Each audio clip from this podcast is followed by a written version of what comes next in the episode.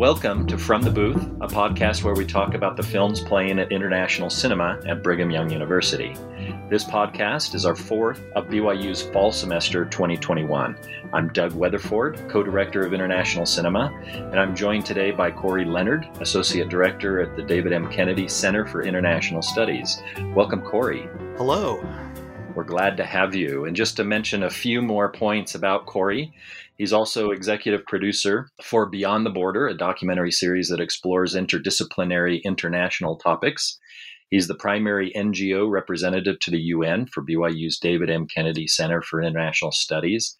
And he speaks often about diplomacy, leadership, international law, and global issues. While something that is kind of near and dear to my heart, because I did this when I was in college, he also directs BYU's award winning Model United Nations and other simulation programs. And it's in large part because of that very wide range of expertise that we're hoping to pull Corey into a discussion of the 2020 film from Bosnia and Herzegovina that is showing this week at International Cinema, Quo Vadis Aida. This film, written and directed by Jasmila Žbanić, was Bosnia and Herzegovina's nominee for Best International Feature Film at the most recent Academy Awards. The film follows the efforts of a translator named Aida, working for an inept United Nations force as it ultimately fails in July 1995 at the end of the Bosnian War to protect the largely Muslim population of Srebrenica from a massacre by Bosnian Serb forces that left more than 8,000, mostly men and, uh, men and boys, dead it's certainly a tragic story that is being told. And Corey, perhaps you can give us a bit more context to the film as well as your initial impressions of how well the director and screenwriter did in telling this very low point in, in international history. Well, thanks, Doug. And it's, it's exciting to talk about this important and, and very powerful film. I'm impressed that International Cinema has selected it, and I think it's an important film for, for students and faculty to consider because of the importance of the Yugoslav wars and the, the repercussions that it's had, not only in Europe, but around the world. The Yugoslav wars, um, they, were, they were a series of ethnic conflicts that ultimately resulted in the collapse of a very fragile Yugoslav federation, which was created under the Soviet Union in 1946. These wars ran through the 90s until about 2002 the great diplomat, the late Richard Holbrooke, who was U.S. Assistant Secretary of State, played a key role in the peace accords, called this the greatest failure of the West since the 1930s. So it was a major crisis, and it happened in Europe's doorstep, which brought it home to a lot of Americans in a way that other conflicts wouldn't at the time who were uh, the aggressors and perhaps something about their motivations? What uh, particularly is going on as the background for this film that um, takes place in July 1995? I think it's important to, to recognize that the conflict was driven by the Bosnian Serbs, who waged a very intense campaign of ethnic cleansing and targeting of the Muslim or the Bosniak and Croat populations. 1.4 million Bosnian refugees who fled to other Yugoslav republics. And then there was more ethnic cleansing and more violence that happened there. There's an estimated 650,000 refugees that made it to Europe outside of the boundaries of the former Yugoslavia.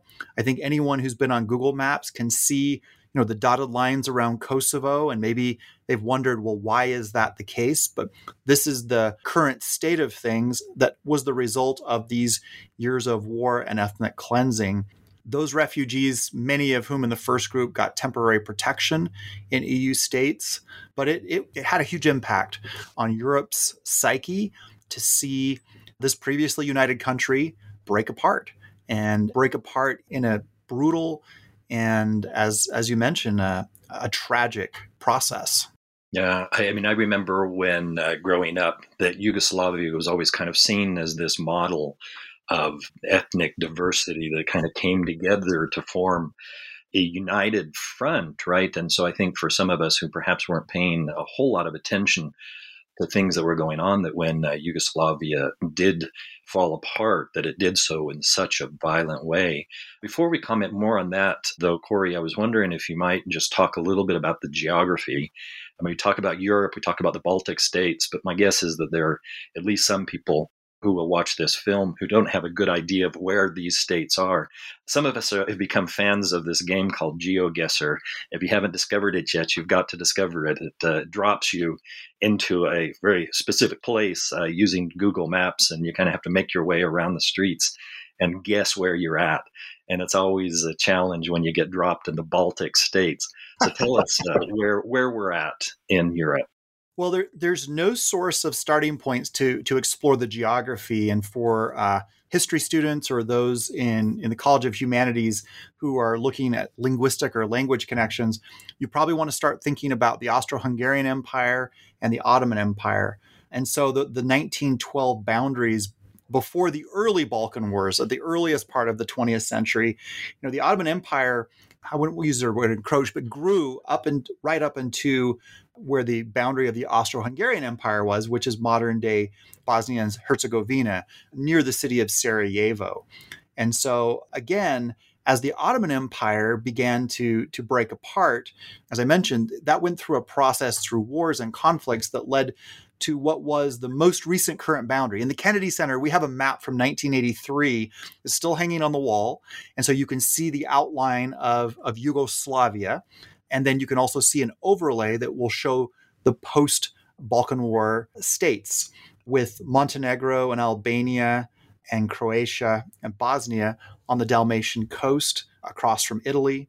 On the interior, you'll see Serbia, which, which has a northern border with Bulgaria see Romania. Uh, I'm sorry, an eastern border with Bulgaria, and also with Romania, and then uh, Macedonia, which is on the southern end of the Balkans, right above Greece. And so, again, these are these are largely ethnic states or substates within, much like we saw with the dissolution of Iraq through the two Iraq wars. This was an area that was a cauldron of rivalries and tensions. And so the Ottomans tried to subdue the area and, and had a period uh, uh, when it was part of, of their empire. The Soviet Union did the same thing.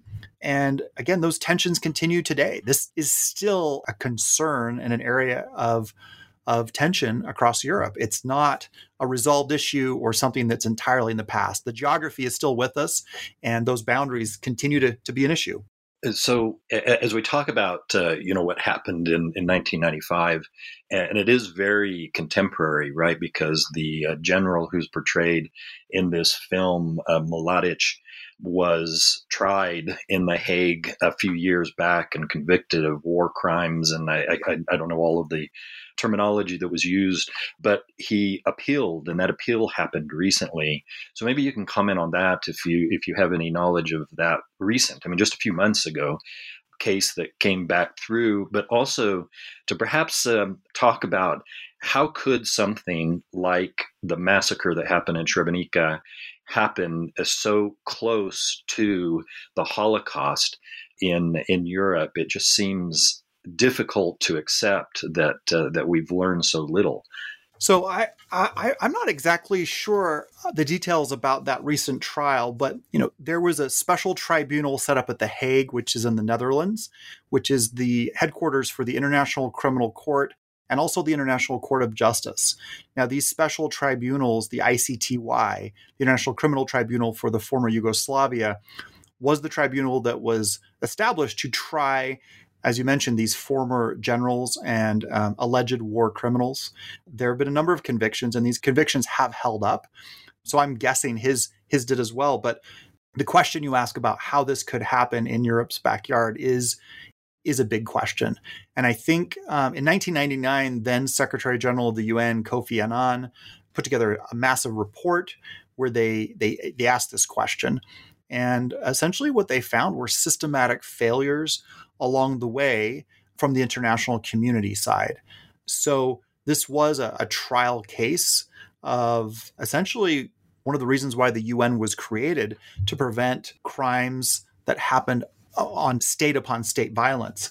because this was happening within a state, a civil war, an ethnic conflict, it became much more complicated and difficult for the UN peacekeepers to act effectively. And again, that's that story of the UN peacekeepers is a tragic one, and the film visualizes that and personalizes it in a way that I think is accurate and fair to the extent that the European powers were unwilling to use force to back up their diplomatic threats. And in a particular scene where Aida is translating for the, the citizens of Srebrenica's representatives with the UN Dutch peacekeepers, there's a promise that they'll be protected, that this is a safe zone, that nothing will happen to them. And this promise, unfortunately, was made in several points throughout these wars. And at each point, there was a failure to protect. And so, again, for, for the UN, this was a massive setback and a disappointment. And, it, and I think because it happened where it did in Europe, it was more visible, unfortunately, because other conflicts in the 90s, like Rwanda, also had occurred and were tragic, but did not capture the Western imagination or, or, or visibility in the news that this conflict really did. Perhaps uh, we can talk a little bit more about the movie and some of your impressions of how Jasmila Shabanik, and I apologize if, for those of you who, who speak the language, you know, we're probably not uh, pronouncing names as, as accurately as we should. Uh, but this is a, a very talented female screenwriter director who has done a number of other films that look at the life and uh, and experiences of this particular region of Europe of Bosnia Herzegovina. And in this film, I think she does an amazing job of telling a story to an audience that probably doesn't know a lot of the details. I mean, even uh, those of us who have uh, tried to, you know, look up the details and understand it a little bit more sometimes struggle with understanding the real complexity of the issues. But I, th- I think she does an amazing job of pulling you in and universalizing a story that is very specific to tell us about this translator, Aida, and her experiences. What were your impressions upon seeing the film, and how do you think the director did in communicating this uh, this tragedy? I thought it was an outstanding portrayal of the story of the survivors. And I, I actually was thinking about a former student and, a, and a, now a colleague of mine who was a refugee from from this time period. In fact, she settled in Vienna and I read I read an account that talked a little bit about how some people who were involved in this, who escaped the conflict and tragedy, have commented that how powerful the film is, and how some of them have said they they they couldn't watch it in its entirety because it was so accurate, um, emotionally, and in terms of its narrative. So again, you know, looking at it from the UN level is a is a thirty thousand mile high perspective, but looking at it on the personal level, as she does as the director, it is surprising to me. This is only the second film I know of that really talks about the Bosnian genocide and tells the story so powerfully in a way that draws you in. There's there's no really seen violence in the film. It's an emotional violence, and if you know mostly know what's going to happen, right? It's it's like one of like a Holocaust film that we know the end is is not going to be good, but how we get there is part of the draw and and, and the horror because it does un, unfold very slowly. It unfolds very painfully. You know, I, I, think about that scene where she meets up with a former student across the table who's a, a military leader now, a Serb, and they exchange like polite greetings and they and they they talk about their common interests in school. I mean that i think represents what an ethnic conflict was like. The people that you lived across the street from yesterday today are are busing family members and your family out killing people raping and another example is is that you know when we understand what ethnic cleansing really is, we once hosted at the Kennedy Center a Canadian paratrooper Catholic priest who's a very interesting uh, commentator on this. He had served in the Balkans, and I remember he talked about describing what ethnic cleansing looked like. He said, We hear this term, it sounds like a, an international relations concept. He said, I saw backhoes that were going through cemeteries, disinterring the Muslim graves, but leaving the Christian graves. That's what ethnic cleansing looked like on one level. Obviously, the wholesale massacre and killing of people. The other aspect to this that's horrible is the wholesale use of rape as a weapon of war. Now, this happens in all wars. This is nothing new, but it was documented very clearly. And so we saw widespread rape used as a tool by soldiers. Again, this is part of World War II, World, every war, but this was in the 1990s. This is not that long ago. And I think seeing all those things in a very small geographic location over a kind of a short period of time is is horrific. The director, I think, paints that not through a traditional war movie, but through the relationships between Bosnian Muslims and Serbs, between citizens, a city divided.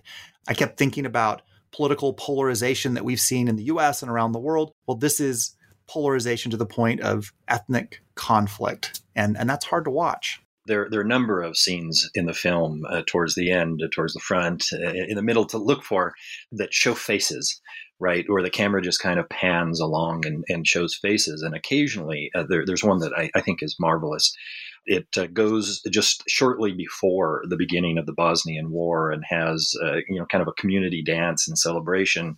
And as the the dancers are kind of enjoying themselves, all of a sudden the camera just kind of starts to stop on each of these figures whose you know happy countenance is all of a sudden turned really introspective and somber and it's it's in, in some ways a flashback that looks forward you know to foreshadowing to these are neighbors who in, in the very near future are going to be at conflict.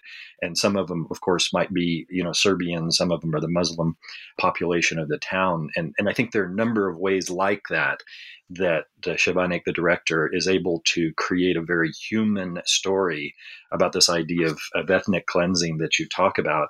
I might just point out, Corey, real quickly, that we are showing another film this uh, week.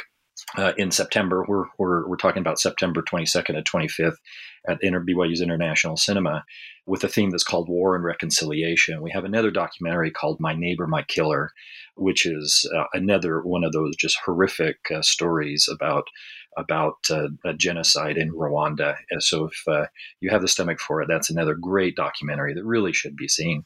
I'm wondering, if, uh, Corey, if you could tell us a little bit about the title, the Quo Vadis Aida, and where that comes from, and perhaps how it fits within the film uh, as we watch it and the characters. And I really want to as well talk about this amazing performance by the lead actress. But uh, what do you think about the title? Yeah, so so it's an interesting use of of Latin. Uh, the the Quo Vadis translates as "Where are you going?" and I and I understand it relates to this apocryphal story of of the Apostle Peter who fled Rome, but ultimately mustered courage and went back to face uh, his fate. And again, I think it fits the film nicely.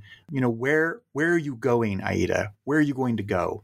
She is a privileged character because she has a UN pass. So she can walk back and forth across the gate to find her family, to check on what's happening, to map out a way out. But at each point, she's confronted with the reality people are asking her questions. People want to know can you get my, my son out? Can you get us some food? Where are we going? And so it's fascinating to see and, and imagine her inner dialogue, which we I wondered constantly, how is she dealing with the pressure, the stress, the you know, she she's translating the Dutch peacekeepers' words of assurance while she knows she can see what's happening and that the imminent threat to the people who are outside the gate, um, she probably doesn't sense the the threat to the people inside as well, which is an interesting pivot. So going back to the phrase Quo Vadis, where are you going, Aida? We don't know. But at every point of the movie, she's trying to find her way out, trying to get her family out, trying to save herself. And that, for me, was the, the best part of the film because it brought a sense of dread and tension that I think not just Aida felt, but all of those soon to be refugees, all those who survived, right? Those people were in a less privileged position, but she became emblematic of all of them. And the actress who, who plays Aida is named uh, Jasna Duricic. And again, I probably am not saying her name particularly well, but her, her performance is amazing. One of the things, well, perhaps two comments that, that observations I want to make and maybe see if uh, we can play off of these ideas is first of all, I, I don't think that um, Aida uh, comes across in within the film as a perfect character. You know, it's not she's not always obviously identifiable as uh, the hero of the story, but also I think that there's a real play on the idea of translation, right? This idea of being a translator, and so when you say quo vadis and kind of find a figure that's in between, right?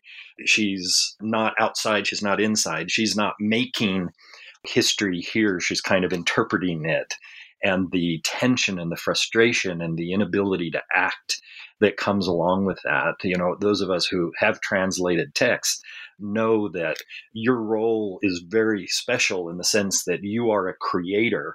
You're creating something that didn't exist in a language, but you're not using your own work. And you have a real obligation to the original text, the, the official text.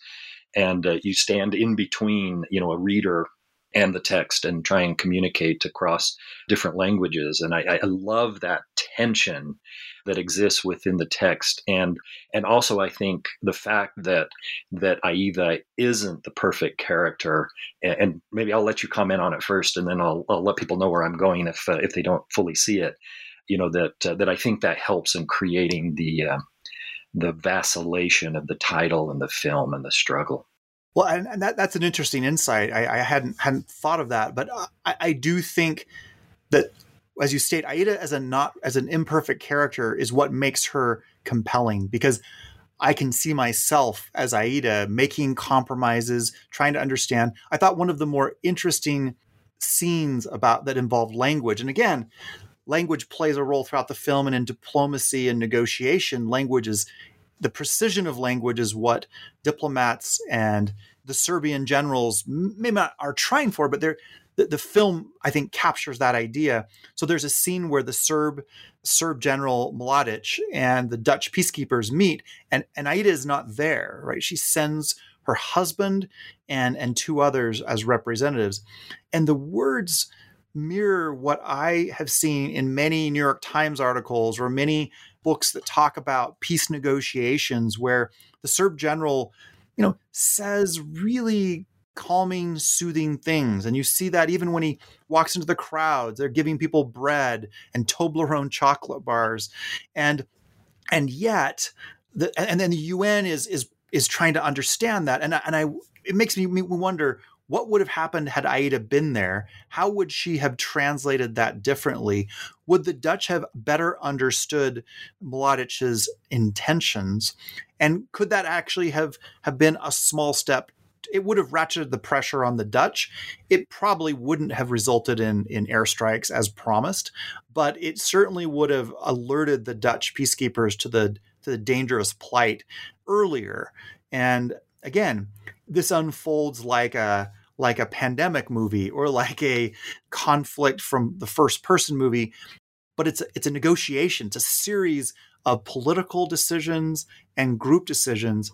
And you're right aida doesn't get it right every time but she gets it right enough that she's still in the game and is able to like to navigate that throughout the movie yeah, and and I think I think people will really like Aida, and I think they'll really like the performance, and I think you'll come away, you know, feeling that this is a, a strong female character that's been created. But throughout the movie, I think as well that uh, sometimes her doting on her own uh, family and children can become obsessive, and you can see that she's not letting her family stand perhaps on their own two feet, and then it uh, translates as well, I think, into her sometimes becoming the same people that she's frustrated with in the sense that the UN, the, the very physical blue helmet troops that are on the ground are unable to to unable or unwilling, you know, to intervene to successfully navigate the safety of these inhabitants of Srebrenica, right?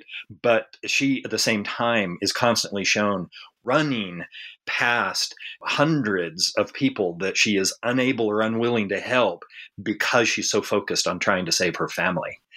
And I think that can be frustrating, right? But put in that same situation, I'm not sure what any of us would have done, right? I mean, this film doesn't show you that the UN is completely wrong that the that aida is completely right you know it kind of shows you that between the bureaucracy between the the bullying nature of the serb forces and you know decisions that you have to make on behalf of a larger population you know the un forces who are clearly inept at what they're trying to do, but constantly they have to navigate a world in which, well, if I put your sons on the list and it's discovered that we've tried to put one over on these individuals that others may die because of those consequences. And so I think that we become Aida in that frustration and realize that we would probably make a lot of mistakes as well. I thought, Corey, that there were frequent, perhaps, comparisons to uh, Steven Spielberg's Schindler's List, right? And uh, the, the idea of a list, that being on the list might save your life, runs throughout this film as it does in Schindler's List. But whereas in Spielberg's film, I think that uh, eventually the the uh, weak-kneed Oskar Schindler finally br- grows a spine and is able to save and kind of becomes this you know larger than life character. It almost felt to me like uh, Jasmila Žbanić realizes that you know it, not in every situation can somebody become Oskar Schindler, and sometimes things just break down. And whether you're on the list or not, you know, tragedy is going to happen. Well, I, I, think there are two contemporary examples of this that we can all relate to. I mean, going through this pandemic, we have all to some extent been Aida. How do we protect those around us who are most vulnerable? How do we deal with the, the discussions, the politics, the, the, the polarization? I mean, on a much smaller level, but in terms of the internal dialogue and the complexity. And then the other example I was thinking of during this film I've been on the phone, I've been on WhatsApp for the last few weeks talking to a couple of friends who've been working 24 7 trying to help with the evacuation of Afghans from Afghanistan. Again, here's another example of being on the list right? And and for whatever reason there was a list and it's about 100,000 people and those people largely got out. But there are others. How many more? I don't know. But just this morning, we were talking about people who are on a plane in Mazar Sharif hoping to get out. And did they get on the list? And this is not a, a unique story. And that's what I think is universal about this film. There have been other genocides and other ethnic conflicts. I hope there are no more, but there probably will be. When I look at the map and I look at Lebanon, I look at what happened in Syria. I look at Turkey. I look at Greece and Cyprus. These countries all have similar dynamics with complex tensions, historical rivalries, and that require management, that require careful diplomacy and statesmanship. In so many ways, I think our, our Middle East studies faculty would agree with this that, you know, the Ottoman post Ottoman Empire problems are with us all across the Middle East today. So when people talk about challenges across that region, we see this. But you know, when we get down to the basic level of of understanding human nature, dealing with the uncertainty in a time of war, the fog of war, uh, to quote another great documentary, this is not an uncommon thing and i and i hope that's what viewers take from the film that we're not watching a, a faraway war in a world we can't understand these are people just like us who were neighbors and friends. Yes, at the highest level of policymaking, there were failures.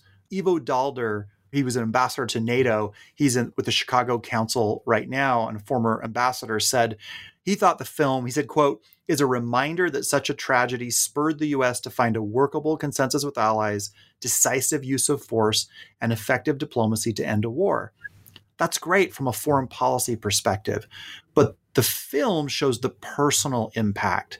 And so when we think about refugees fleeing Afghanistan, refugees fleeing Bosnia uh, and Serbia and Croatia and Albania and Montenegro, this is what I imagine it looks like. This is what I imagine people of the former Yugoslavia experience and, and, and the tensions that they had to deal with. You know, I was going to ask you another question, but that uh, felt like the perfect wrap up uh, to this conversation. And I was going to ask about, you know, what can we take away from this historical context and also from this film? And I think you've done a great job of suggesting that.